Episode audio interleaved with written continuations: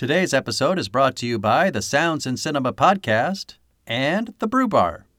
The Everything Sequel podcast contains explicit language. Because we learned it from you, Dad.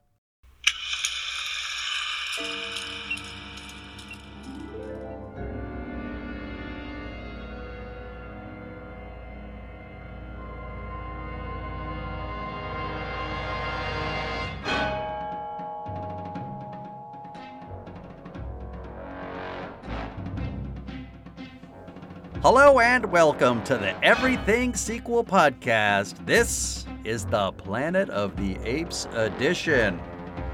My name is Michael Shantz of the How Dare You Awards. Joining me for this last Apes movie, before we pitch sequels, Tom Stewart of Lonesome Whistle Productions. Hello, Tom. Yes, it has been rather boring, hasn't it? I think the characters in this movie severely underestimate how dramatically interesting the interim period between this and the last movie's been. I'll say. I mean, both John Huston as the lawgiver and Culp kind of skip over it. Uh, You- this is a time in which apes have taken over the world and there's been a nuclear winter.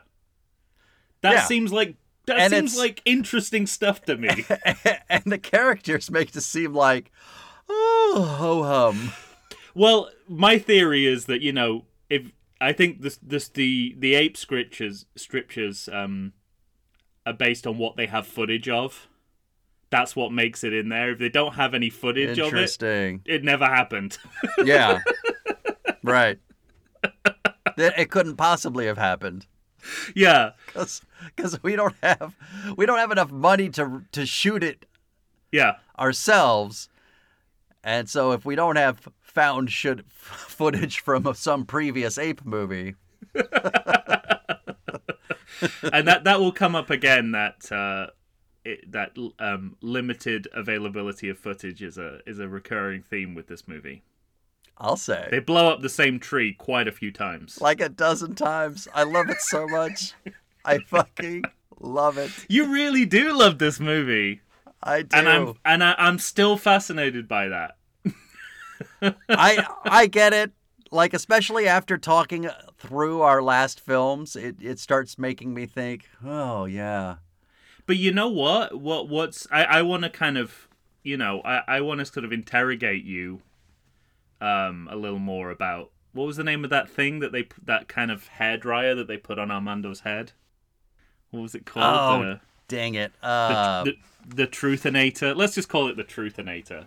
No, um, it's not the truthinator. It's the authenticator. That's what The authenticator. authenticate. Oh yes, big difference. um, uh, yeah, I want to do that to you because I, I think I think your perspective on this movie is the most valuable, and I've been a real Armando for these past few movies. So blah blah blah blah blah blah. apes, apes, apes, apes, apes.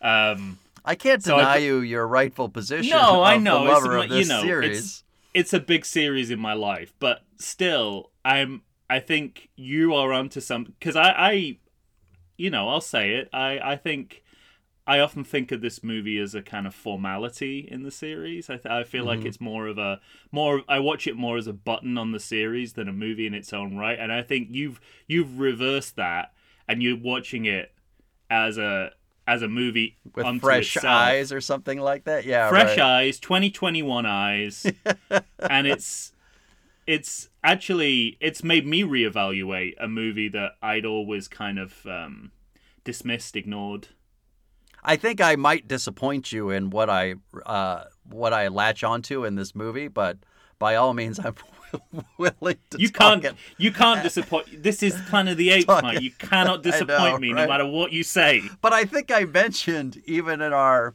ranking episode because when I said that this was my second favorite movie in the series, and you like hands to your head. no head, i you just said, never heard "What?" anyone articulate those words But- before that is literally it but the more i think about it the more i feel like i have neglected what is a, a perfectly good movie I with well, some and I serious do think it's that. with some serious fringe problems, but they are fringe problems. but all these movies have fringe problems.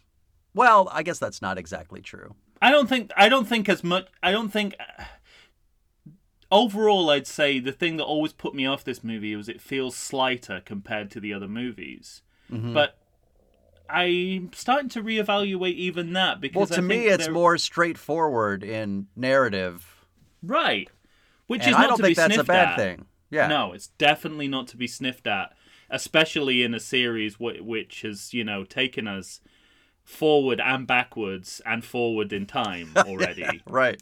It's nice just to get a nice little bit of linear, you know, uni- Aristotelian unity storytelling in the middle of this. Well, and you know, it's funny because, in terms of the time, because this movie starts in 2670 AD, yes, and I didn't. I think I missed what the caregiver had said about. So back then in 1991 or whatever, you know, just after 1991. Uh, yeah, because he's no, you didn't miss it. John Huston mumbles it into a scroll.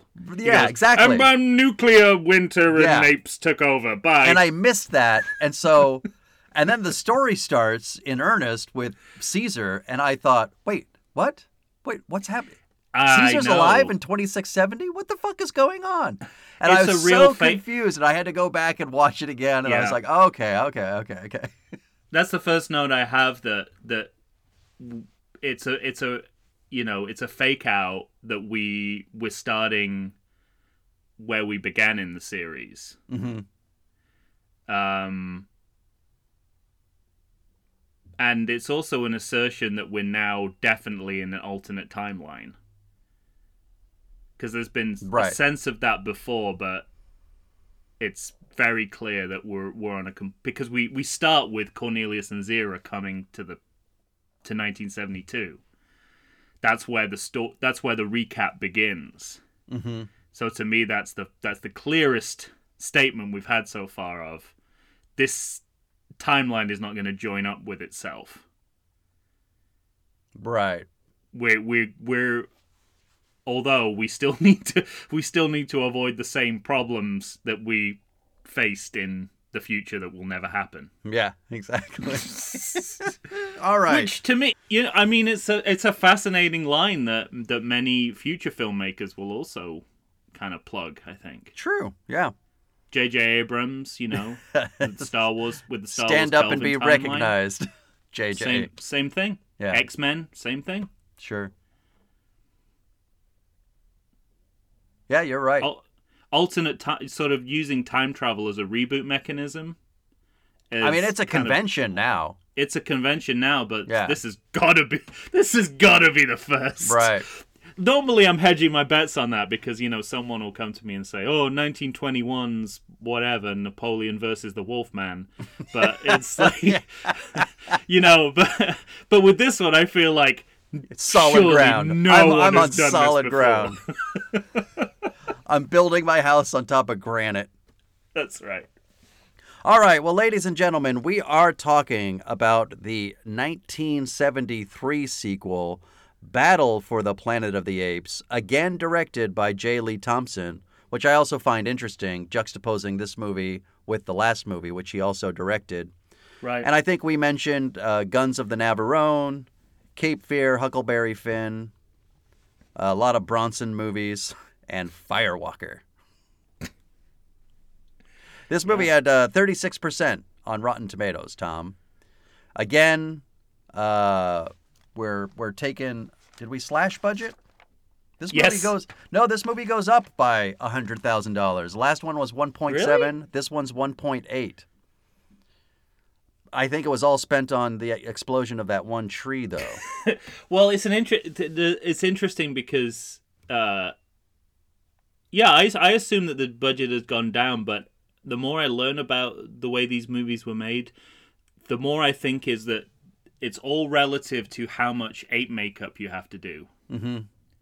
So in the well, God, in the last movie they had a lot to do as well, but that's when you start. Yeah, but it's more. It has to do more with uh, who's in close up, as opposed to far away. Like, are they like because like in the last movie and this That's movie, true. so many And people are just wearing as well. masks, and yeah, they they they're dimming this is all in the daytime, and you've got to see everyone close up. You're right, Yeah. but it's in because I uh, in the behind the Planet of the Apes, Frank Capra Jr. Uh, says it's not an issue of money; it's an issue of time.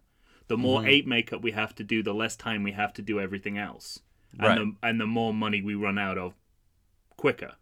Sure. And so Like that's, literally it's just interesting. burning it's not daylight. Just, it's not just about budget. It's basically it's you know it's about how many apes you have to render in in your movie, which is why Mm-hmm. again Escape is the perf is the sweet spot Yeah. Right. in so many respects, but also economically because you can have a smaller budget because you've only got three apes to, yeah. to do. You're allowed. You you you benefit from. There's a frugality through story. But J. Lee Thompson reported that you know he he had to go his two techniques for hiding the the budget limitations were close up and fast cutting. Mm-hmm. And I, I kind of think he should have come up with a third. there's got to be a filmmaking technique that, that that can at least suggest that there's more than three people attacking the ape village at a time. right? Right. There's got to be a way to sort of fudge that cinematically.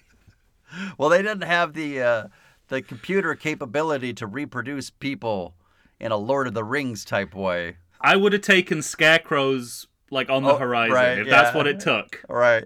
I'm, I'm fine with that. I just think you know he he was kind of satisfied that he'd uh, that he'd sort of hidden um, some of the limitations, and I, I think Well, it's funny because like when they at the end when that. they are when they're shooting into the school bus, you, you think, man, Say no the- more. if there were any people in there, that would look incredibly violent. I, I'd say that that goes for every uh, battle scene in this movie. If there were people in there, this would be one scary scene. but I I forgive I forgive it for all of that because I understand the budget limitations. And despite a 1.8 million dollar budget in the USA and the world, it uh, made 8.8 million Yeah, and spent two weeks at number one in the box office. that's right. People were still, you know, people were still going ape shit, for want of a better term, over these movies. Well played, sir. It's only I mean, this it's- movie is only a couple hundred thousand dollars off what uh, Conquest had made, and so they're still turning profits. But by now, I maybe the uh, returns are diminishing enough that they had already planned to go to television.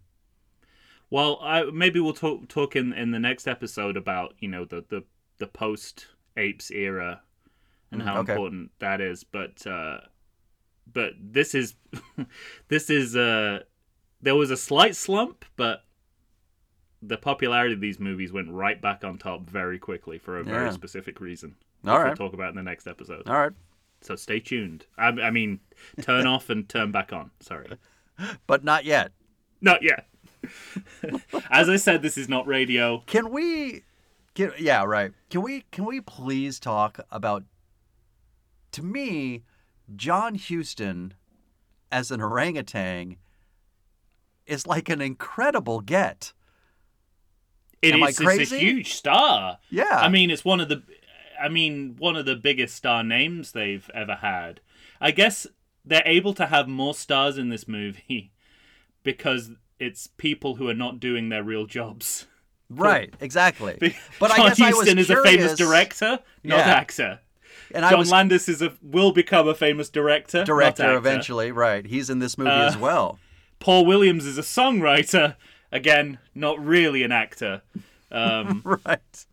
but uh, so uh, maybe that's the trick but uh, yeah i mean i know even at the time it was it was a huge deal Now, Yeah. uh, I assume, like, do you have enough background information on the making of these movies? Like, was he a huge fan of them, or what brought him? oh mike he could have done this in an afternoon right right Yeah. it's he's looking first of all basically it's like he's doing a game show he's looking directly into camera and reading it's probably an auto cue there right But I just I marvel at the fact that he It's- clearly sat for hours to get that makeup on to yeah do the- they got like it a, down to like a bare three hours in minimum amount of work. Yeah. I think they got it down to three to like ninety minutes. I think was the the quickest they could do it in by the end. no end. kidding. Yeah. But it's still a day's work, and let's face it, most of that the the sequence he's in is uh, recaps of old footage from the movies. Oh yeah. It's a good, it's a good. So this movie is is already very short, and at least five minutes of it, conservatively, is old footage. more I, sequel, I, I more it's- sequel it's- conventions. well, right. I'm gonna say it's right in the in the um, little boy penis Yeah, territory. exactly. which, in honor of Paul Williams, I have renamed Little Boy Enos. I got to tell you, out of context, the, the the the verbiage. I know. the verbiage we've come up with for. it's like, And I, this it's sequences little boy like penis this. again. Everyone, we're talking Superman too.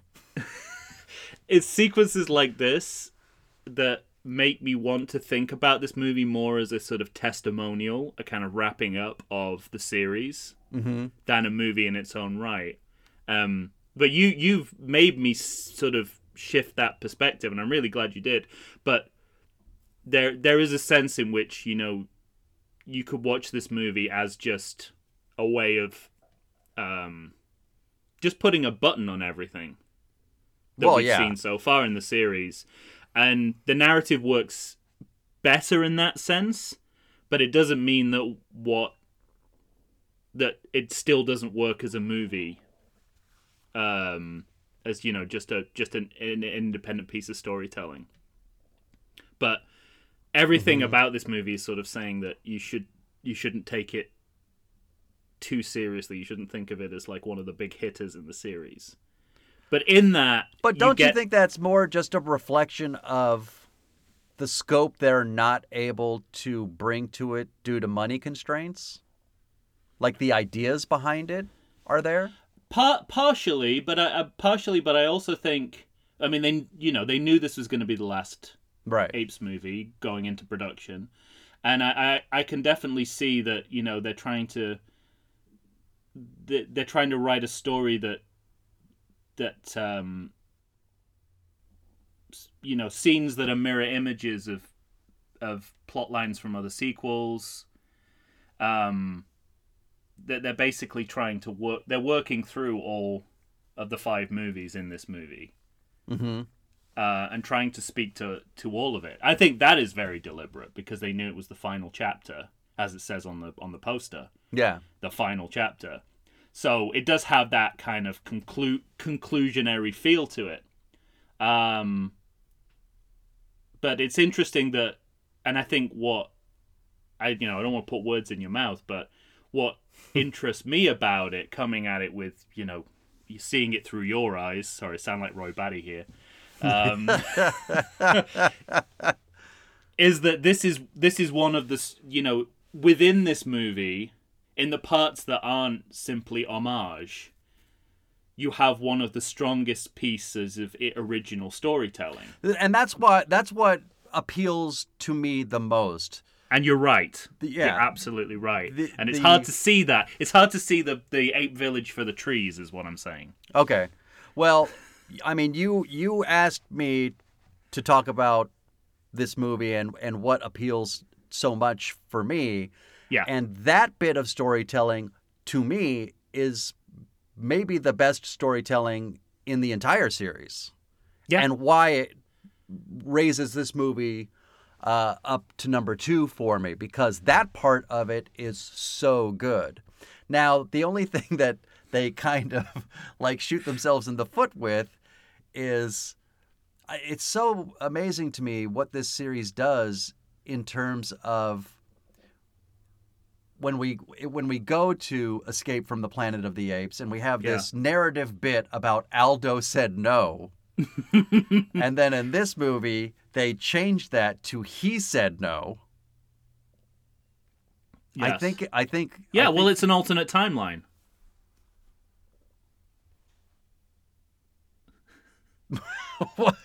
I, to me it's just a fuck up we need that diagram of infinite regression again Just to I, sort of I need Doc Brown to pull out his fucking chalkboard. We need Doctor Hasslein to very slowly explain it all to us. Yeah, right. Well, I mean, you know, because you have a character whose name is Aldo in this movie. That's the So- inexplicable thing to me. That you set wanna- up Aldo yeah. as the savior, then you make Caesar the savior, and then you have a character called Aldo in this movie.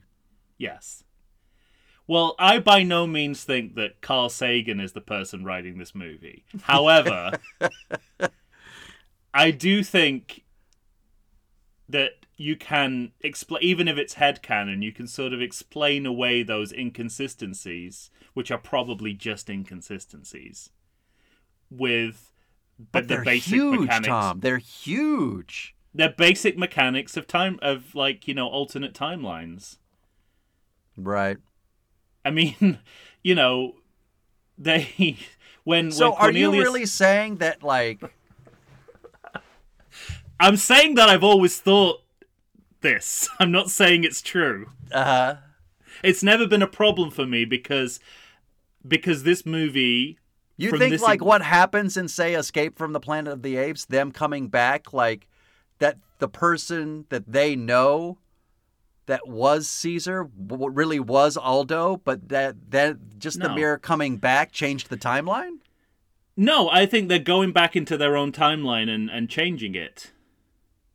All right. And that these are the because you know, you, the way you've put it, it sounds one sounds like a mirror image of the other. It's like a parallel universe now. Yeah. And the parallel universe is a human says no to an ape instead of an ape saying no to the human. And whether they intended it or not, it you can pattern that around all the you know dichotomies in this movie. It's all about it goes from ape to human, human to ape, back again, and now you know now we're back. But we're in an, we're in we're in an I don't know how many times I'd say this. We're in an alternate timeline. and like everything is different. I, to me, And the problem is that they're so afraid of the same things happening that they have already avoided by creating an alternate timeline. Right. That's what bothers me. Can I ask you But this that's too? 'Cause- probably because they're not. It's not really an alternate timeline. It's just what I've done in my head to make these movies make sense. to make them work for your, Yeah. for your own head. All right, fine. To me, it's like a narrative fuck up. Yeah, Okay. it's again it's uh you know again i think one of the one of the kind of one of the uh traits of sequels that we keep bumping into is the the inability to sort of keep your story straight from movie to movie even and i would actually say especially when the movies are all made within a year of each other Yeah, exactly. because we find exactly the same problem with halloween it's like Furious this should be the this should be the smoothest transition between you know four and f- Halloween four and five should be like the smoothest transition And between it's not. movies in continuity, and it's the worst probably in the whole series. And the same is kind of all these movies are a year apart, and yet they can't get their so- their story straight as as as to what happens in the history of this fictional universe we're creating. Yeah. They just can't do it. Maybe they just don't care, don't want to do it. I mean, we care more about those things now than I think they did in the early 70s. I think that's That might be true. It's, uh, but and like you said, I think part part part of what informs that is this idea of there was no VHS, there were no not even Yeah. beta. Like we we didn't have a way to like rewatch this stuff over and over and over again. Yeah, and there's there's I, I think less of a sense that you know well, it's interesting because this film series will I think more out of marketing than anything else will eventually create the idea of a film series that you should watch these movies back to back. Mm-hmm. um, in the way that they're released and and uh, marketed later after the movies were after you know post release. Um, but in terms of that being a story, a question of story and continuity, it's not. I don't think it's a huge priority here. Yeah. Um, but but it is interesting that that via that this is why time travel I think is so attractive to to people writing and creating franchises is that it you know it's so it it covers a multitude of sins Sins, when right. it comes to um, you know inconsistencies and implausibilities. All right. I'm curious about this though, because I don't think we talked about it in the last episode. For Conquest of the Planet of the Apes, Yeah. I was, if if I was going to lay a bet, I was 100% sure that at some point Caesar would say, "Keep your damn dirty hands off me." Yeah, again, I think that's like a that would be the J.J. Abrams version of it. you know what I mean? It's like so I guess that was what I was asking you was that, um, like, is it because of the movie conventions of today that I thought Yeah. that for the movie back, you know, that that would happen back then? what this series is really great at, and what future movie series have never really picked up is that you know you can, and they wouldn't have even called it fan service at this point, but you can have those sort of callback fan service moments, but you don't need to like drive them into the ground. Yeah. Like we get so many of those kind of like parallels and allusions and callbacks to what's happened in previous movies, but they're not knocking you over the head with it. Mm-hmm. Um, it's just part. It's like organically part of the story. Part of the story, right? Um, you, you, we don't stop a scene for it to happen, and I think that's what that's what's. I mean, there's a great example of it in here. I think when um, when uh, Caesar goes back to the um, the city of misfit toys, and um, he uh, looks at a picture of uh, a, a picture I don't know how anyone got of Cornelius, Right. and you know he's look you know the same actor is looking at himself a picture of himself and saying that's my father, and those kind of like they understand it on the level of in jokes, you know, just like throwaway Right. moments like that. But they really are throwaway moments. It's not like Rise of Skywalker where we have to stop the movie to do To a point it out. fan service. Yeah, yeah. to point out something from a previous movie. Uh, All so right. yeah, I think I think that you know even the Tim Burton Planet of the Apes, maybe that's the turning point. And the and then the uh, the Caesar trilogy of the 2010s, they do a lot of that kind of very on the nose Yeah. um, allusions to the Planet of the Apes mythology. All right. Well, and here it's just I just think it's part of the storytelling. Like it's part Mm-hmm. of the it grows out of the storytelling. which might be the preferred way to do it instead of, like you said, hitting people over the head. Let's uh, take our first I agree break. with everything in that statement apart from might.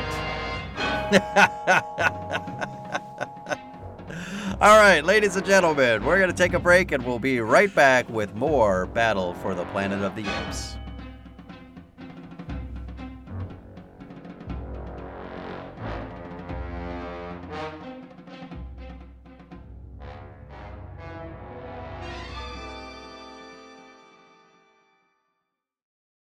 If you like podcasts like I do, boy, do I have a treat for you. You need to Stay on target. And check out the Sounds and Cinema podcast. Listen as your host, sound designer, and music creator Tony Parham, and co host, musical performer, and sound lover Derek Hansen, D Rock if you're nasty, and I am, discuss all things sound related to film, television, stage, and theatrical productions. They discuss environmental sounds, bioacoustics, dialogue, the nature of communication through sound, but as an added bonus, they drink beer and try to. Stay on target. Find them wherever you get your podcasts and listen to the pure mania of a man who can charitably be described as Doug, the dog from Up, and another man with a soothing and sultry voice trying to get that man to. Stay on target. That's the Sounds and Cinema podcast. Tune in and listen to the sounds they are creating just for you. And we're back, ladies and gentlemen. Tom and I are here discussing Battle for the Planet of the Apes, the J. Lee Thompson film. You love that title. Yeah, and I'm gonna, s- I don't know if I can separate it from my nostalgia for the uh, comic book vinyl read along version that I owned as a child, but I can just whenever I whenever I hear that title, I can see the font of Mm-hmm. The title on the comic book. Um, so, but it just see I don't know it it's it gets to it's like I like the fact there's not a the there Right. or uh like it's it's just as the if, Well, if there it are was the battle for the planet of but- the apes Yeah. it suggests that you know actually it's kind of accurate as well because it feels like it's just it's just one battle you know exactly. that really is true it is like yeah this you would describe this as a battle not a war for sure. If this if this was called War for the Planet of the Apes, a later title. It would it would it would maybe change my ranking. yes. It should be uh, you know in fact the perfect title would be skirmish for the planet of the apes. Yeah, exactly.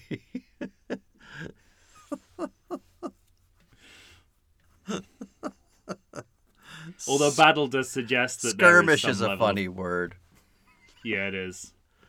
Battle does suggest there is there is some kind of competition going on here, which uh, I don't get from the movie. Yeah, I mean, I you know, I can't deny that. Aside from their ability to blow up the same tree multiple times, which is is you know magic. So good. I have like 14 cameras set up on that tree.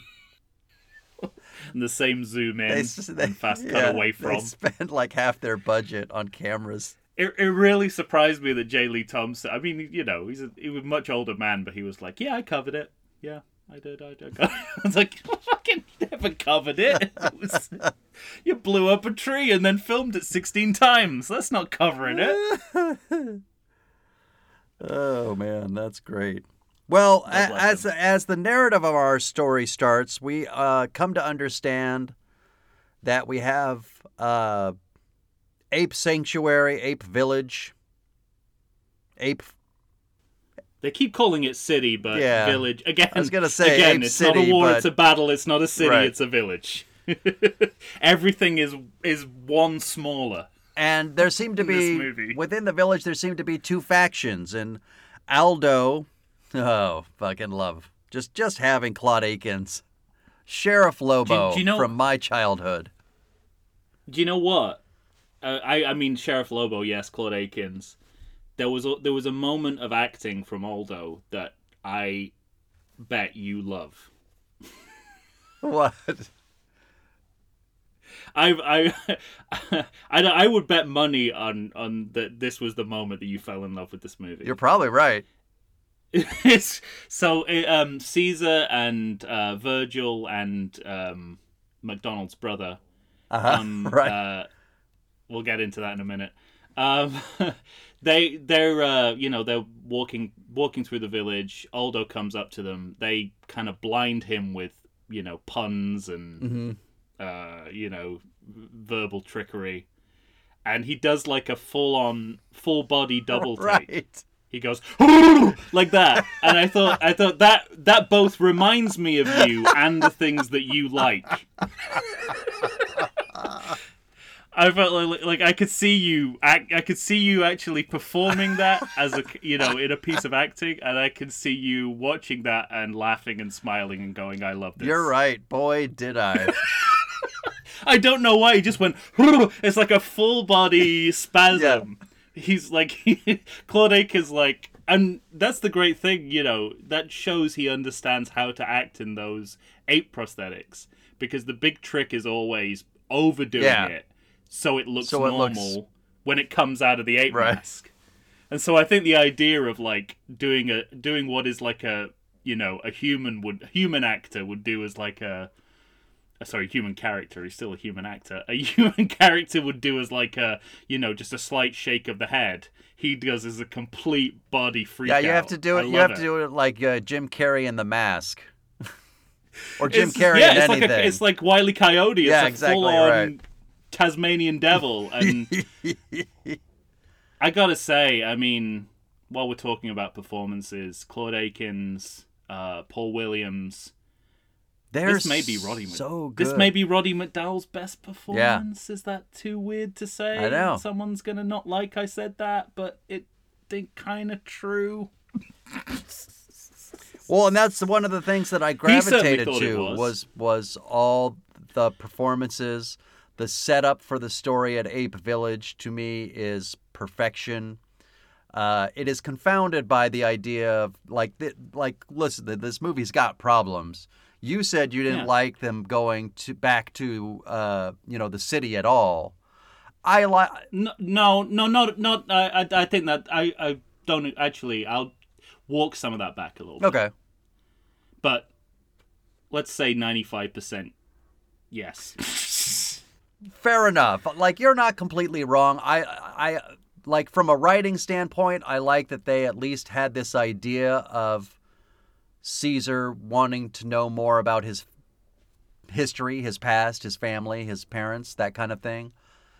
I don't know if they've that if that's the way it's written though. To me it felt like that's what it was and it Because was McDonald's motivation the one, one enough. who's pushing it. McDonald's brother's the one who's pushing it. But he's just like, isn't he just telling him, "Yes, I know where we can find some stuff"? Um, yeah, and again, again, part of the problem is like how the script was written in the first place. So, or- the original draft for the for the movie was all based in the the city of misfit toys, Mm-hmm. and it Hmm. was it was the sort of you know like the the second act of the movie really with with Caesar venturing back into the city. Um, and you know fighting a war against the humans. And when he gets back to his village you know they've they've all sort of formed a new society without him and, and execute him. That was the original Wow, draft of the movie. But as You bleak know, as it- ever. you well that's it. And you know it was like bleakness on top of bleakness because conquest was was you know similarly pessimistic. And so the the brief from on high was very specifically we want to make a family friendly version of an apes movie. Right. and that's where the ape village came from which is is interesting both that you know it it's exactly what keeps happening in this series. We go from a you know a, like a hopeless story to a, a you know to a story with some hope. And then we go back to a hopeless story and then we go to a story with some hope. Yeah. so it fits that pattern perfectly. But also i i, I mean it, it's it's very clear that everyone was all working on the same idea that they were making a kid. In fact, J. Lee Thompson says it was a kid's picture. I was told to make a kid's picture out of this. Um, but, wi- I mean, you know that the ambiguity, the nihilism, you know the the uh, the political allegory and symbolism. Yeah, but- it's all it's all there. still it's just there. subtly woven through in a way that the previous movies, you know, go hit a bit harder with. So Well, and the, I, I know they were trying to soften everything, but there's something about this mythology and this formula that's that makes it impossible That to completely take out the darkness. yeah, darkness. that requires and it- it's a really nice yeah because you know i suppose the idea was that it, it, it feels family friendly because the ape village is some kind of utopia but immediately we see the, it's, it's anything but. it's it's like on the precipice between utopia and dystopia Right. like very decidedly and the conflict you know, is set up so well. I like that there's a human teacher. Um, it's a little clunky that, in terms of the exposition of it, because clearly that Yes. teacher should know that the word "no" yeah. it's hard to believe that this has not come up that it, yeah, exactly that this has to be explained to him. Uh, well it's been explained to us right. I mean, just as just as when you know just as when caesar comes into his own home with you know with his friend and says you know my wife lisa yeah, my son yeah It's my Yeah, wife. see- my son. I yeah, do I see see them. I'm every in your day. home. I see I'm them your friend. every day. Um, but it's uh but you but know, but- regardless, the the setup, the conflict between Aldo and Caesar, mhm. the ideas behind it, the um, the the po- political ideology between the two men Yeah. is really good. it's it's very like it's all the core dramatic conflicts of the movie are, in, are located in the village it you know the the racial and class uh conflicts Warfare, between, yeah. between within ape society and also between the apes and the humans Yes. so the whole village is actually it's like a dramatic powder keg waiting to go off, and that's how it's played throughout the movie. Correct. and that's why everything else feels like a distraction to that. Is because that And I'll I'll agree on this. everything you need in there. Yeah, You I, know? I agree with you on that, but I I still contend that I like the idea of the external force coming upon them, and I think they flub it a little bit. One, they They they, they flub Caesar leaving at all, despite that at least his. I I like that the. I can understand him wanting to know more about his past, but considering what just happened with Aldo, I don't think I'd leave. Yeah. So that Yeah. that to me is weak. Um, there's a lot of there's a lot of uh, as they you know as they used to say in Enid Blyton novels, a lot of comings and goings. Yeah, right. That don't really make sense in these movies. Like later on in the movies, the gorillas leave because they have to leave. right, because story because in the story they have to leave, right. but there's no reason we don't there's no reason is given as to why they left. um, so it's got those kind of those problems. I, but I mean, I think I'm not not particularly against the idea of them venturing out to the city of misfit toys, but um, I think it's just the you know as as soon as they leave, um, it's very clear that you know in Planet of the Apes we had this kind of vast exposition done over over this amazing scenery Yeah. uh, at the Fox Ranch. Here, it's just like three people walking on a beach, and they walk over a hill, and there they are. Well, I do have notes that And the movie cannot disguise that. I do have notes that say things like it's a 3 days journey from nuclear fallout doesn't seem far enough to go to not experience the nuclear fallout right, Ape Village. Um, right. Um, you know, the the idea of this Geiger counter like all the cameras within the island of misfit toys is still working and has motion sensors and that sort of thing uh, they yeah. are walking around in nuclear fallout with radiation but don't worry about it we're fine like they take the time to like really worry about radiation in a way that makes you think they could be nothing other than exposed for too long Yeah, you know what i mean But I mean, at least But they they, have pay their- lip service to it. right exactly They're like, we can't, you know, they they put a they you know they put a timestamp on Mm-hmm. it basically. They're like, if we, we don't get out by now, we'll become we'll have to wear caps for the rest of our lives. right Have to wear swim swimming caps for the rest of our lives, which seems to be the only problem right that this radiation has caused them. Well, and we get But- uh, and right around here we see Severn or uh, Severn Darden back as Kolp. He's now our main bad guy because I I think you alluded or said in our uh, introductory episode they couldn't get well, our main baddie. They couldn't get from- anyone They couldn't get anyone. Right. apart from Roddy McDowall and Natalie Trundy um, as Lisa.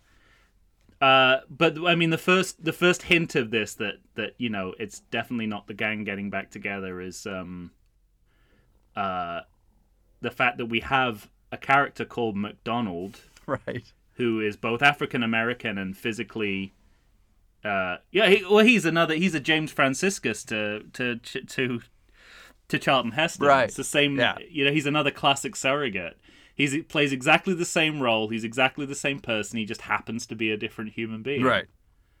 Um, and it, it's another one of those moments where the movie's like anti-racist message comes undone when you start to put black people in the movie, Mm-hmm. because it's just like, really, the two black guys we've seen are brothers in the last two, like between the last two movies, that they're brothers. Is it even narratively Like- explained what happened to the original McDonald? No, I don't think so. I think it just assumed that he gets swallowed up in the in the nuclear winter. Right. Um, That didn't happen to anyone else, including all the bad Some- guys in somehow this movie. Somehow, the other ones avoided. And yeah, Kolp is the same thing, except that I think they've managed to keep the characteristics of Kolp from the previous Mm-hmm. movie. He's not sud- he doesn't suddenly become Brett, uh, Don Murray's Breck.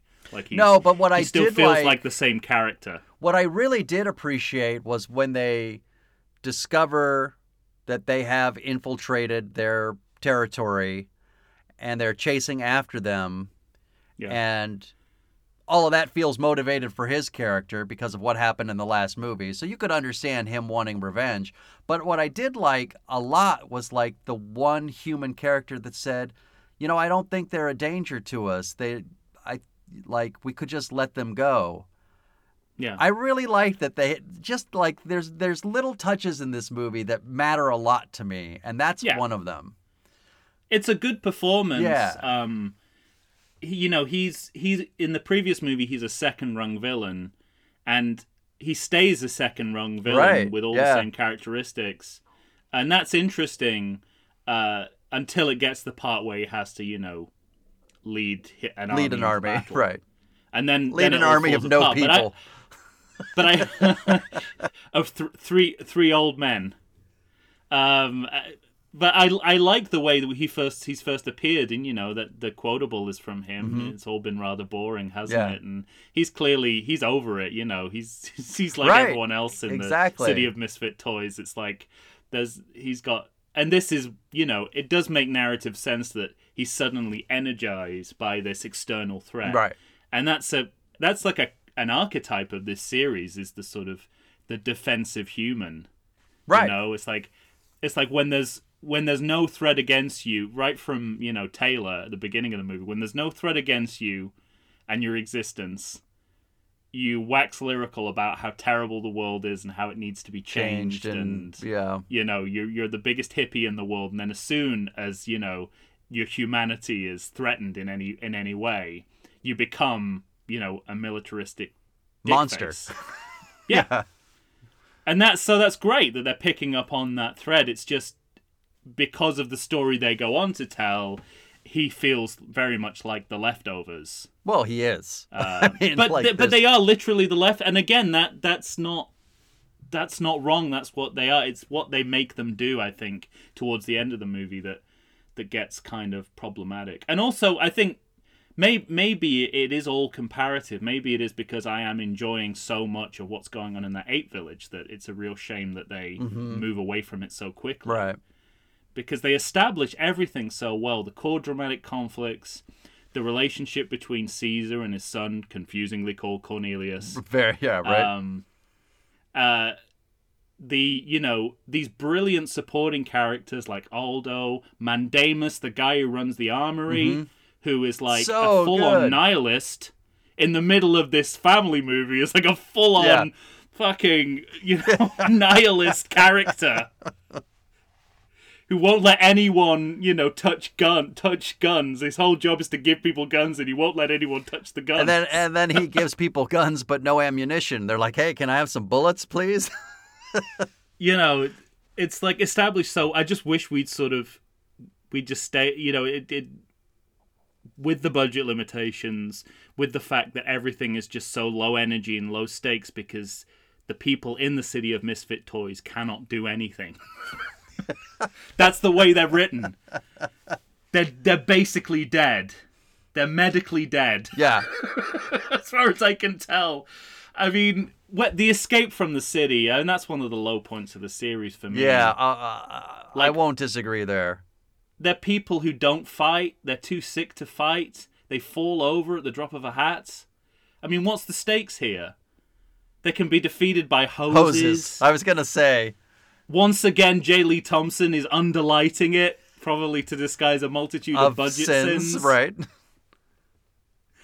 but uh you know but i also you know i like like you i like the parallel i like the fact that there are these two war warring communities um and one is a kind of i like the mirroring in this movie i like the fact that you know there's there's a mirror and a parallel to everything Right. Um so Well, and to me, I, you have to have this to the- existential or outside threat coming back. And I guess that for me, the the the big sin of this movie is at the end Well, or maybe I should save it. I don't know. But uh, Save save it. right. Yeah, save it for the yeah. um, but there It's at any rate, I, I just wish that because the conflict in Ape Village is set up so well, yeah. I wish the the not the resolution, but but the manner in which they come together uh, felt more purposeful, as Mhm. opposed to just like scatter and fight. But Yeah. um, Yeah. But we'll get there. Um, we, we'll definitely get, but old. I mean, it- it's what what your enjoyment of this movie forced me to realize was like how sophisticated the drama is in Ape Village, yeah, because you know we even we have a discussion about you know uh, disability and ableism Mhm. when Caesar's son is, um, you know, he says, "I'm going to be malformed," and you know, there's there's every everything to do with cultural appropriation with the humans teaching the right. teaching apes their own history. It, it's just, and again, really subtly done with nuance, so you almost don't notice how progressive and interesting it is. Uh, I think one of the major Well, that's one of the things. I think this movie, um, I think it projects itself as simple, but I think there are, Yeah, very much so. but yeah. there are, it's for kids. but there are so many interesting ideas behind it, um, Yeah. that uh, on a first viewing you might not notice or give credence or credit to, and it deserves it. It it uh, yeah, it absolutely uh, deserves it. I'd say one of the biggest letdowns for me, which is not surprising given that it's an early 1970s movie, but is surprising given how much heed we've paid to feminism in previous movies, is the character of Lisa, Yeah, Caesar's wife. She's simply a homemaker. Um, you're right, and that is it. the female apes through you know from from zero onwards previously have been represented as professionals Yeah. and heroines proactive scientific and we get none of that from her and it's a real shame because you know Natalie Trundy's back and uh, I know. she doesn't it does The, I would the I unsung hero of this series. yeah, she'd done as many as many um as many eight movies as Roddy McDowall Right. all all told uh but playing But far you- more, you know, or not far more, but you know, more characters. but also also speaking to you know the idea that, that it's it's it was trying to appear simple it was trying to appear family friendly and i think we mentioned this in the in the ranking episode this is planet of the little house on the prairie yeah, right. but in a but you as you what you were saying about you know it, it appears simple but actually it's a really interesting piece of drama i watched little house on the prairie throughout my childhood and that's exactly how i felt about it Yeah, right. Like it's the same dyna- it's exactly the same dynamic. It's like here's this cozy kind of old-timey show where and i'm like yeah but they all die of cholera. And it's like and there's an episode which is a slasher fu- a slasher film in miniature. And you know the the, the prairie's a scary place as well. Yeah. and there, there's a scene in this i'm skipping ahead a little bit but there's a scene with with cornelius uh chasing a raccoon um, around the trees. First of all, it's an ape swinging through a tree, which we've not seen Yeah. yet. So I'm glad they got that in before the series was over. Um, and there is there is an episode of Little House on the Prairie, which is about a rabid raccoon called Jasper. That's how much I remember it. I remember the name of the raccoon that's impressive. it was a brilliant episode. I remember it because it was it was pure suspense. Because one of the girls was bitten by a rabid raccoon that they thought was this sort of pet raccoon they had called Jasper, and then at the, you know Michael Landon's about to kill this raccoon, and then at the very last minute the raccoon does like a little movement that tells you it's Jasper, and he goes Jasper. And for some reason, like those two in that moment of this movie, those two um, pieces of fiction kind of Live in peril, or yeah, But- live live. But that's exactly what they were going for. Like exactly that kind of Right.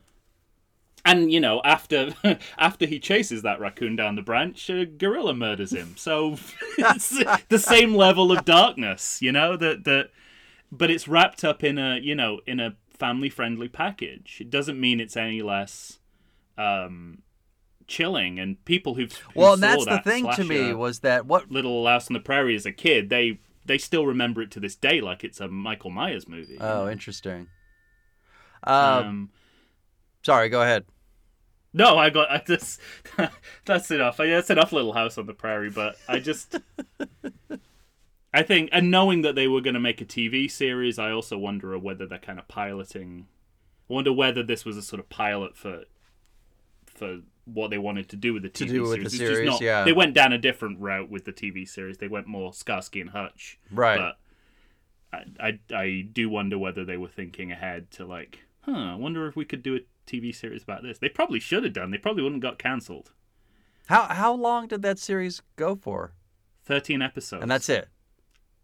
Okay.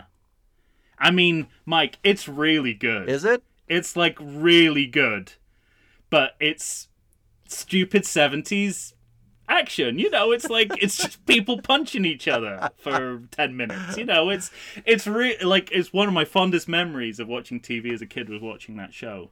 But I think if they'd gone with with like you know Tales of the Ape Village, you know, it would have worked better as a show. Interesting. You know, it would have run as long as Little House Little on the House Prairie. on the Prairie, right. Like what, fifty years? I don't know. Somewhere between ten years and fifty years. I don't know. All I know is those kids were like thirty by, By the time the was show over. ended. All right. Well, let's take another break, and then we'll come back and we'll finish up with Battle uh, for the Planet of the Apes. Deal? Deal. All right. Right after this.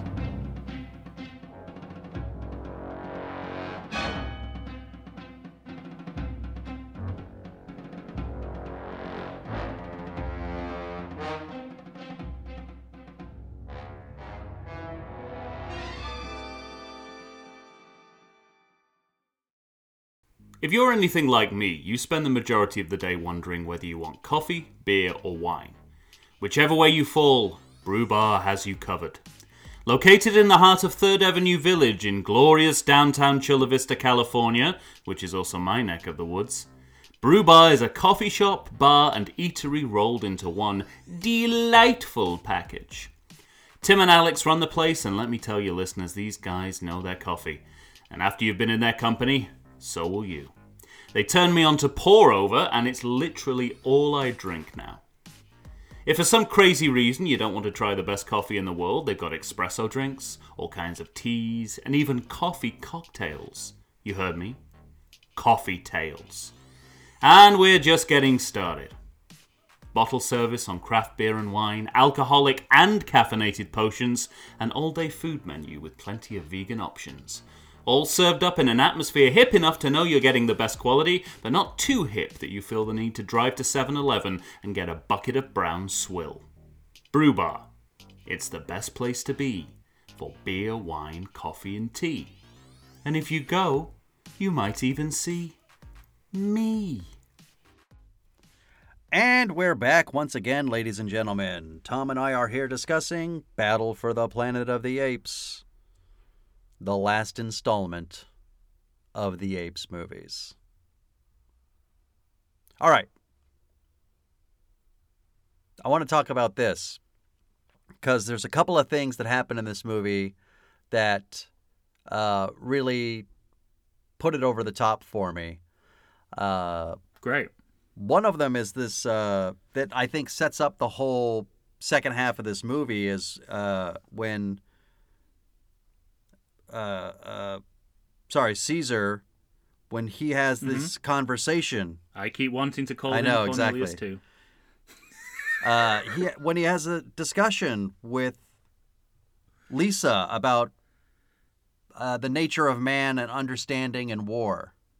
Do you Yeah. remember that scene? Yes, I do. I yeah. It's a mean- great scene. To, uh, that was a great piece of writing to me. A great piece and- of writing, and yeah, Go- go ahead. Carry on. No, I, I, it's it's interesting because, again, the intention was to soften the character of Caesar after the Mm-hmm. the ending of Conquest of Planet of the Apes, you know, where he is full revolutionary. Yeah. At least up until the last ten seconds of the movie. Um, Right. but what? But I mean, in the in the overall arc of Caesar, in the the That's these what I like. is It's re- like it's development you know it, it, it mm. reads more like development it Right. reads more like he has a revolutionary period and now he understands the cost of it views. though. he understands both viewpoints now. Right. but he's still not swayed by either you know he's still not afraid that's the thing it's like you it, it kind of not that the movie glosses over this but the society that they're living in glosses over the fact that the humans are still basically the prisoners of of the apes hmm prisoners with benefits, with benefits, with basically. with a few rights. with a few rights and and in the course of this movie and this is why you And know, so that's- that's the drama, idea behind that it that is is revealed benevolent storytelling. right there's like a benevolent dictatorship right you know once they get locked in that corral it's very clear you know where the power dynamic lies of course and i'm i'm going to go out there and say you know this movie doesn't get any credit for doing political allegory but i cannot see that scene without thinking of world war ii japanese internment. Well not i the also was equating it to uh concentration camps? no but kids being stripped from their parents and being put in cages just in the last few years. That that's something uh, that is why I think maybe you were more favorable seeing it for the first time in 2021 because there's so much in that Ape Village that feel it it feels like everything is on a knife edge. yeah i think you- between you're, you're different probably warring right about factions in that society. yeah No, that's a great and that's a great thing because that means that but that means it's has a- speaking to the world we live in today which is a good just, you piece know, of drama, just drama truth about and, how society. right work. exactly because that's you know we're we're exactly we this society you know America Western society is exactly is right now on this precipice between utopia and dystopia. It could literally flip both ways in a matter of months. Mm-hmm. And that's what this is all about. But it you know what's kind of interesting about it is it feels more utopian than if like every day the everyday living of it feels like we're living in a utopia. But you scratch that surface even a little and everyone is at war with each other with what's going on outside with what's going on within it's like it's really Mm-hmm. well and i think a i think beautifully constructed uh um central premise Right. And the I think. ideas, the differing ideas between Caesar and Aldo, the political ramifications of those ideas, the manner in which they wish to govern those that are not like them around them. Yeah.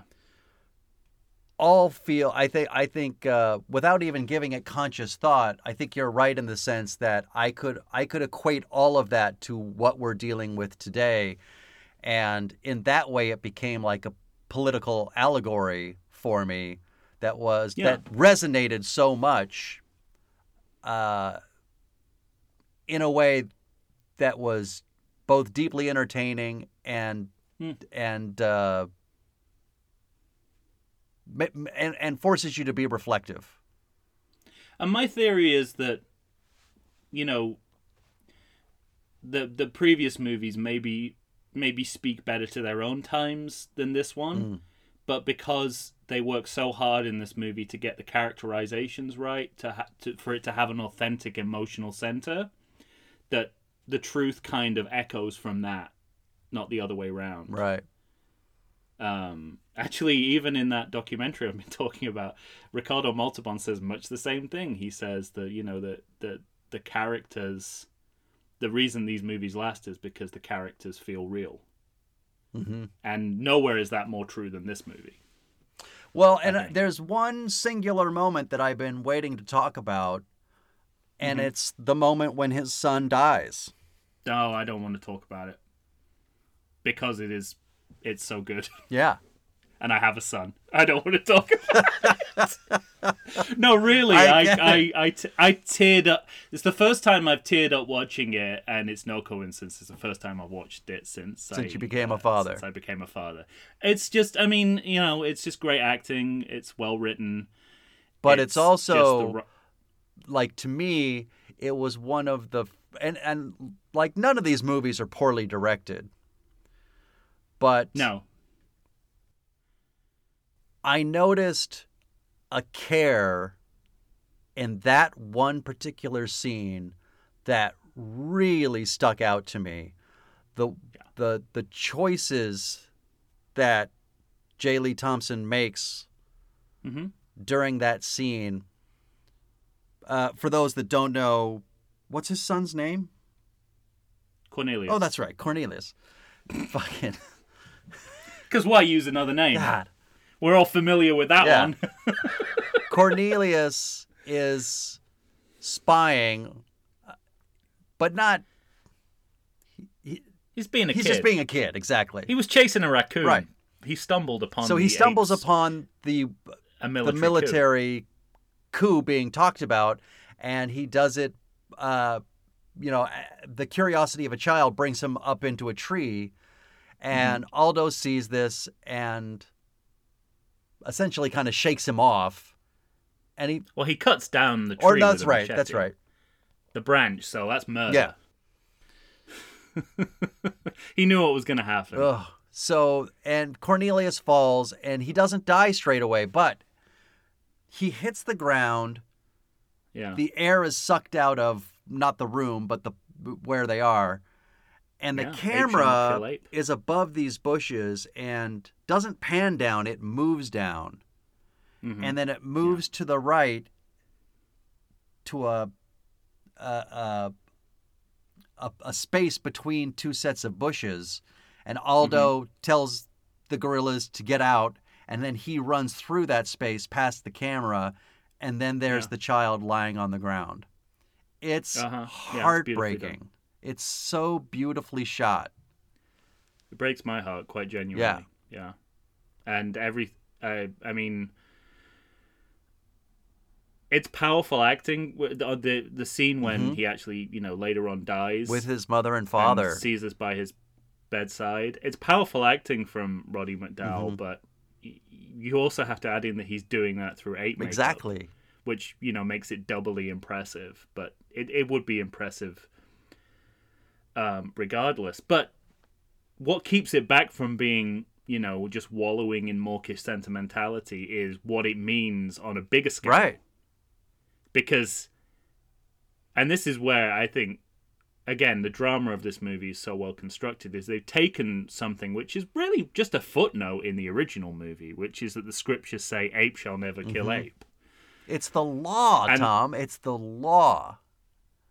right it is yeah it's but no in, in the uh, what i mean is in the original movie it's not made much of Yeah, right, right, right, but right. right. here it's the sen- along with you know no um i guess the last two movies have been no Mm-hmm.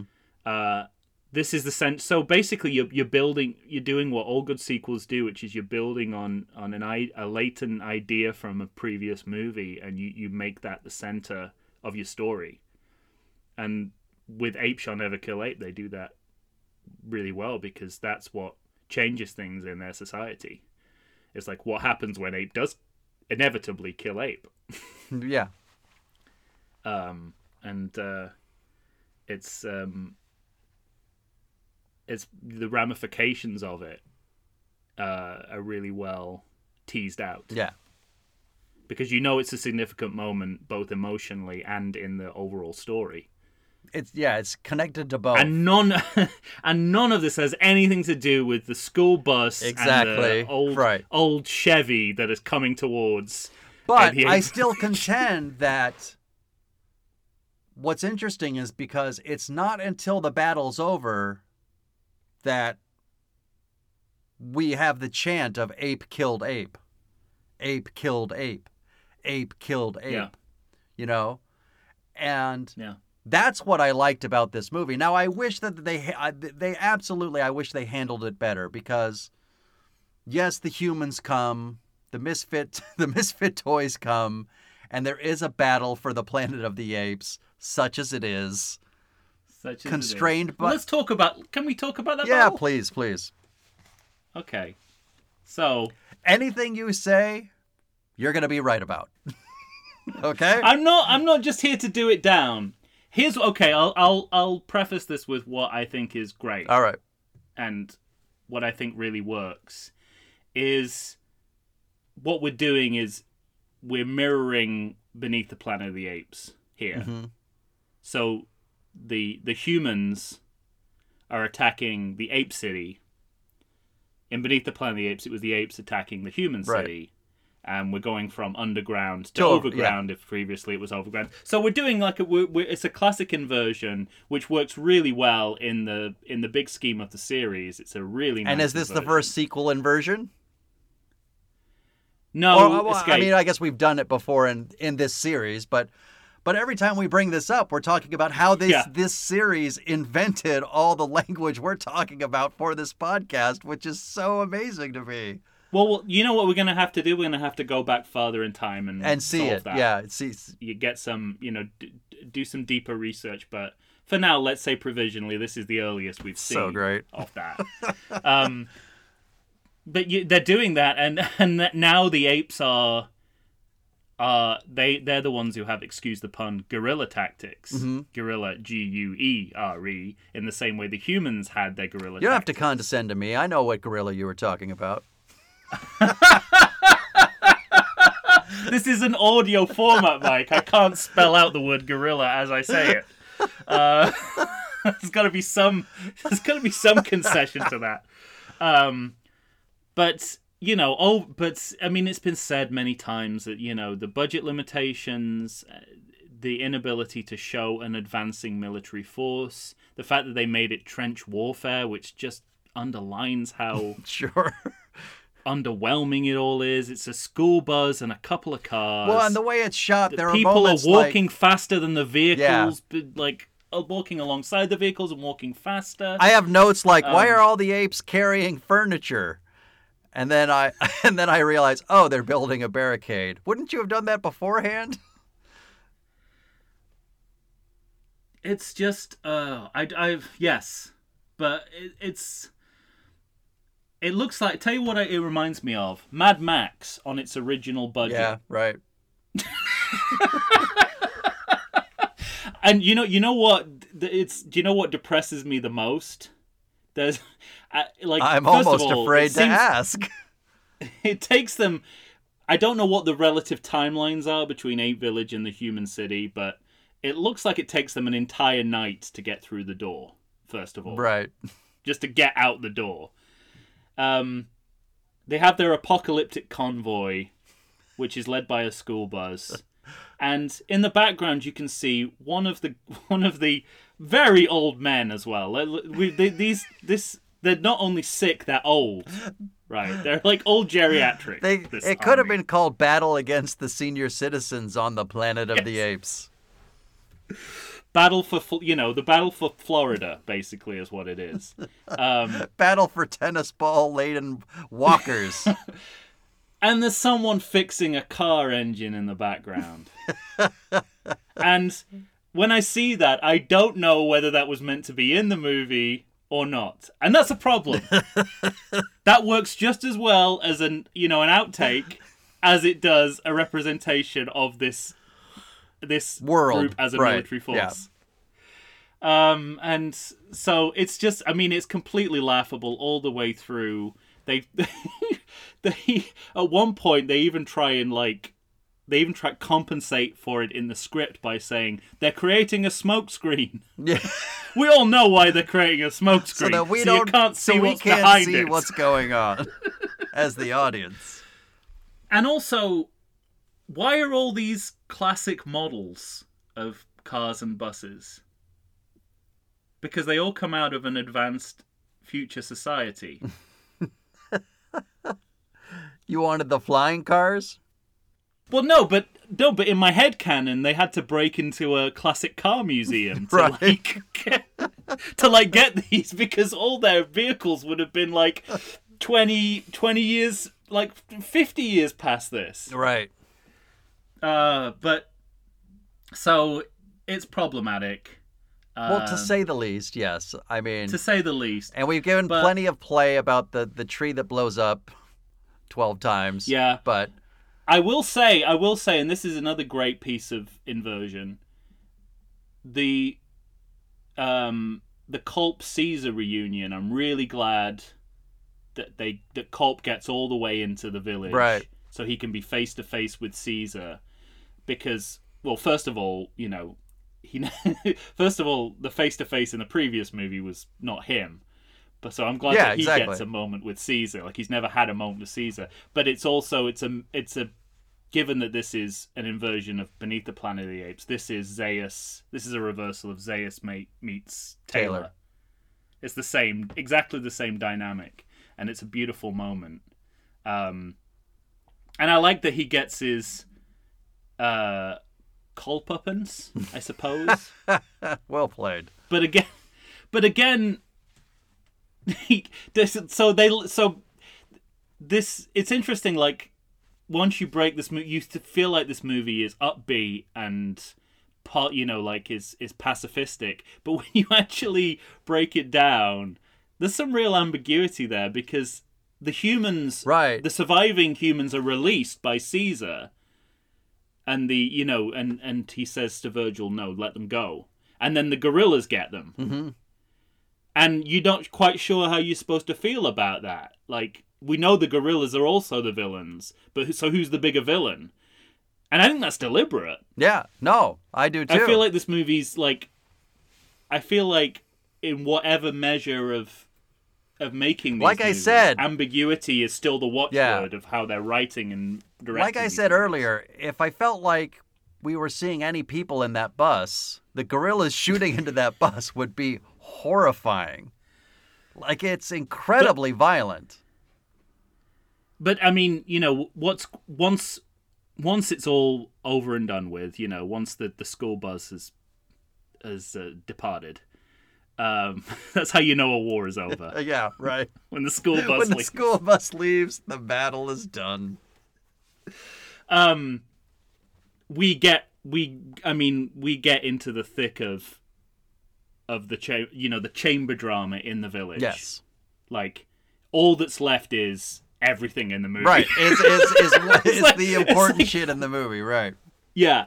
Maybe that's it. Maybe maybe they would, you know, they just didn't want to write a scene where Kolp goes back to the city and it's like, okay. Well, and I said I'd give reference to it because I guess we go back to sitting in bunk beds. Yeah. all our lives. And well, don't we have don't we have before the battle starts, don't we have a scene where like all the humans are already locked up, correct? Yeah. So they get And- locked in the corral by the gorillas By the before the gorillas. gorillas inexplicably leave. And I yeah, I guess I wish what I wanted from this movie in that moment because it's kind of like, oh no, they're here, they're here, we have to fight. And I just wanted one thing between like Aldo and Caesar that says we have to come together right now. This isn't finished, but we have to come together right now. I, I just wish there could have been something a little more to that. I think it fits. I mean, it's an interesting thing because you know, one of the more accidental themes of this series is ape racism. Like, Right. it's the most racist society you'll ever see. Um, and I just and I kind of like again, given where we are now in 2021, I'm not feeling in a forgiving mood for for people who staged a military coup in society. Like I feel like that ship has sailed. Right. And I kind of feel like when I watch this, I'm like, nah, fuck them, fuck those gorillas. they made their bed. You Wait, know, the gorillas or the uh, humans? Well, it's really just Aldo, Or is isn't it it? both? It's Aldo's like, it's Aldo's leadership. Yeah. And the the the, the film does make that distinction that it because because once the gorillas see that like they killed Caesar's kid, they're like, Oh. okay, maybe need to take a Fuck. back seat here. Let's uh, Now, well- you know, let Not all of us knew about that. yeah, exactly. Well, we all saw it, but yeah, sure. We'll we'll feign like we didn't. It's time to back off. Um, and it's interesting because you know I, there are there are pluses to the theatricality of this movie, but there are also minuses, which is that you know it does sometimes feel like a stage play in a in a not good way. You think? Like when they reenact Cornelius's tree death. It's like again, we're going back to the same tree, Right. the same idea. We filmed it already. We've already got the setup. yeah. Um, I mean, symbolically, it works perfectly. Uh, but I don't know if this is the fudging you're talking about, but and it's a fudging they do in a lot of movies where they just they're not brave enough to um to make the lead character commit an act of violence, but it does look more like self-defense in the way that Aldo is killed. Yeah. So they get around They get and it- Ape not having to kill Ape in revenge. Yeah. I don't know. I don't know what the scriptures say about apes killing apes in revenge for killing Exactly. other apes. Maybe that's maybe that's the Can Ape asterisk kill at the Ape bottom of the as punishment? But they get around that by having it look like Aldo, you know, tried to kill Caesar and Caesar defended himself. And it's a little bit of a fudge, but they've got a lot of dramatic work to do to sort of To wrap up to this get this- story, yeah. Uh, but then the great, you know, the great moment is once this is done, you're like, great, everything's resolved. The humans are like, uh, we're still We're still locked up and we concentration need camps." you know, like we need some more rights. The fuck are you guys doing? And I love that they use this. Uh, well, it's, I think it's the revelation that Aldo killed Cornelius, but uh, MacDonald's brother says, "I guess they just jo- joined the human race." yeah. and I think it's like even this series cannot resist one more sly dig at humanity, even in a scene which is just apes killing other apes. um, but it's also, I mean, it, you know, I there was also a little bit of human privilege in the way that, like, if you think about it over the course of the series, the humans are demanding rights that the apes never had. Never ever were given. Yeah. Mm-hmm. So there is a little bit of like, we're entitled to this. Yeah. Um, Well, it's it- you dressed know, up scope- in it's dressed up in a- any living creature deserves this. But that's but Right. the- it's undercut. That's a very human concept. It's a very it? human concept, but it's undercut by all the racism implicit throughout this entire series. right. So yeah, it would have been. I mean, this. I think this is pie in the sky thinking, but it would have been interesting to draw a parallel to how the chimpanzees treat the gorillas to how the the apes treat the Yeah. humans. You can infer that, but ape racism is largely unspoken in this series.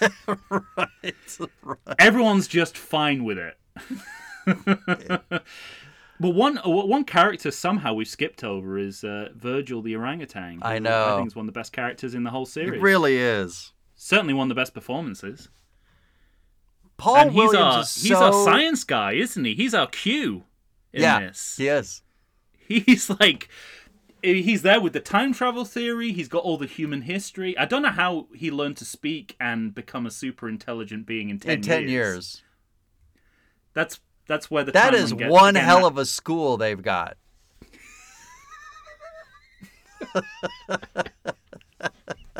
You could transfer all your credits from that Right. school to the next place, couldn't you?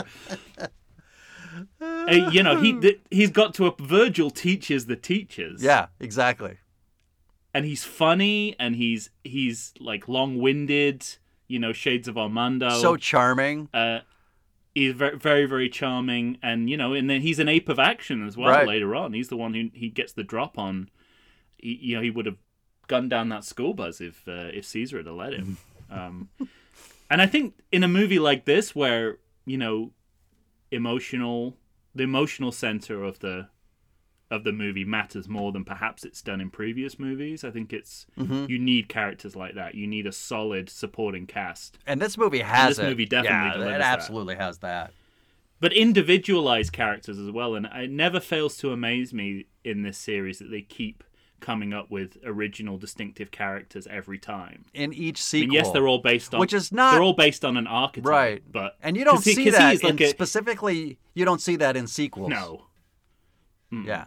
Well, we know for a fact we Oh, don't. I'll say. but you know, because he's a foreshadow of Doctor Zaius. You know, he's he's he is the Doctor Zaius in his in his society, but in this alternate timeline, Doctor Zaius has gone down the science path, and theology doesn't really matter to him. He, I mean, he's a literalist. You know, he is.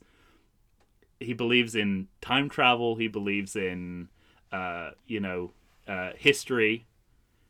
And theology never really come, co- again True. theology's gone Yeah. again except in the in the framing narrative where it's very important Yes, true.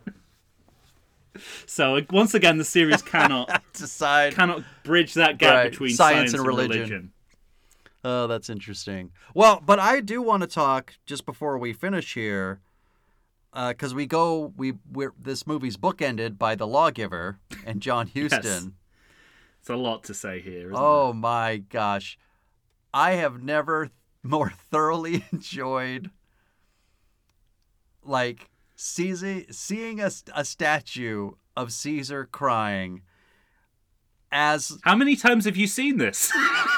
But you say it as if you've had a lot of experience of this very thing. Well, but but it's up like because that it's Iron Eyes Cody.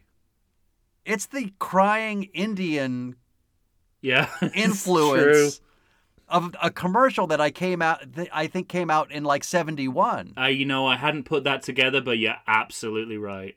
So they're directly referencing it and it's just like to me it's like the chef's kiss ending to this movie where they're like, "Yeah, let's let, let's dig into that." Everybody loves that. It's it's single both, tear. It's but what's great about that is you're absolutely right. That is the that is the most contemporary reference that they're Yeah. pulling. But it's also more and less than that within the context of the series. You can't help but think of the the the bleeding eyes, right. The blood Beneath. tears of the of the um, well, I the wha- whatever he's called at that point in that timeline of the statue in Beneath the Planet of the Apes that tumbles, which again is one of the darkest images of the series. And of course, you know, I mean, it's a very, it's also a very Catholic Right. piece of imagery. You know, that and Jesus wept, and the the you know the that image of sculpt of religious sculptures with tears. And it being, you know, the blood and the water of Jesus, all that is mixed. Is all that's mixed in there, but um, you know, it again, and this again was definitely deliberate because people who made the movie talked about it. They they wanted to throw the audience once more. You know, they'd lured them into believing that they've made a family friendly movie, but they wanted to end on a on a note of ambiguity that speaks more to the series as a whole. Mm-hmm. Because you know, what what does that mean? Is Caesar crying because he failed or because he succeeded? And why is that statue crying? Well, stay And- tuned for my pitch a sequel. but but beside, I mean, this is, but this is also where like the the the present day of the of the movie. But it feels very. Christ the Redeemer. You Yeah. know, it's got that. But it also brings the contemporary world into focus because you you have a you you have um humans. We basically again it's another fake out. You think that he's well you think he's addressing the audience, but he's actually addressing an audience of human and ape children in a mixed Yeah. school in the Right. future. So we're immediately thinking about like desegregating schools. Um, of course, you know the humans are African American because that's what this series does. But they're also trying to make a point of like we're in the early seventies. We don't know where the future's going. You know, the ambiguity that this series is ending on is also about the ambiguity of our own time. It's like, can we bridge our own racial and class Yeah, conflicts right. in our own society? So they bring that into back into focus in a big, which I think is like, whoa, you know, it's like a real pullback. Like, whoa. I mean, it's there's cause for optimism, but it's also like, you know, the little girl asked the question, you know, lawgiver who's who knows about the future, right. which, you know, if you wanted a tagline for this series, Boy, you is got that it right it. there. Yeah. this series does not know what's going to happen about the future and it could you know it could really it could go either way um but yeah i mean Good i guess you, you could all you could also, you know, you, you could sort of say that it's a little bit out of character, a little bit mawkish, uh, even for this movie. But um, I think it's there for the sake of ambivalence. Mm. But yeah, absolutely capitalizing on the currency of that Iron Eyes Cody Oh, so- commercial for sure. And they're heading into television, so. Right. Yeah. And then the music at the you Yeah. know, the- credit the check credit- us, what- Tom. Come the- on. Well, there's not really again. Again, there's nothing to check, but I the credits come over the um the image rather Right. than before they fade to black, which I think is the first time that's happened in the series. that sounds right to me. Yeah. Yeah. Um so there's a sense, you know, it's like preserving you know over an image of ambivalence. There's sentimental notes in that final piece of music, but it's also a very dark piece of underscoring that sounds a lot like the original theme. So musically you're getting everything that that ending is giving you but reinforced or you know with audio. Interesting. So it's a very well made. It's a very well made movie, even in the parts of the movie that I um, found it to be a very. Th- couldn't avoid being Right. problematic. I thought I, I to what I liked about it so It's much. still well made. I found it to be a very thoughtful movie. it's extremely thoughtful Yeah. movie, and it, I guess, with the brief make a kids picture, it doesn't need to be. Mm-hmm. I mean, you know, we know how that's gone in the, you know, Phantom Menace, but um, we know how that's gone when people have tried to kidify their franchises, and that's what they were trying to do here, and yet they But come they out can't with help a movie themselves, that's can just- they? Like they can't help themselves. Is this like you had to go with the crying Caesar at the Yeah. end? Did you? Couldn't have the little girl walk running down the hill like in Like Little House Little on the Prairie, right? could you? All right. Anything left for you? No, no. Me it's, either. Uh, uh, I think we it's just about as long as the movie. Yeah, probably. exactly. We've discussed this, and All right. Well, ladies and gentlemen, if you have something to add for Battle for the Planet of the Apes, please let us know. Find us on uh, Facebook, Instagram, or Twitter. Send us an email to everythingsequel at gmail.com. For Tom Stewart of Lonesome Whistle Productions, Michael Shantz here of the How Dare You Awards. You'll be hearing our pitches next. Say goodbye, Tom. the school bus will be operational, Governor. Couldn't resist. I don't think it was. I think school buses move faster than that. Ideally even in even when it's transporting children.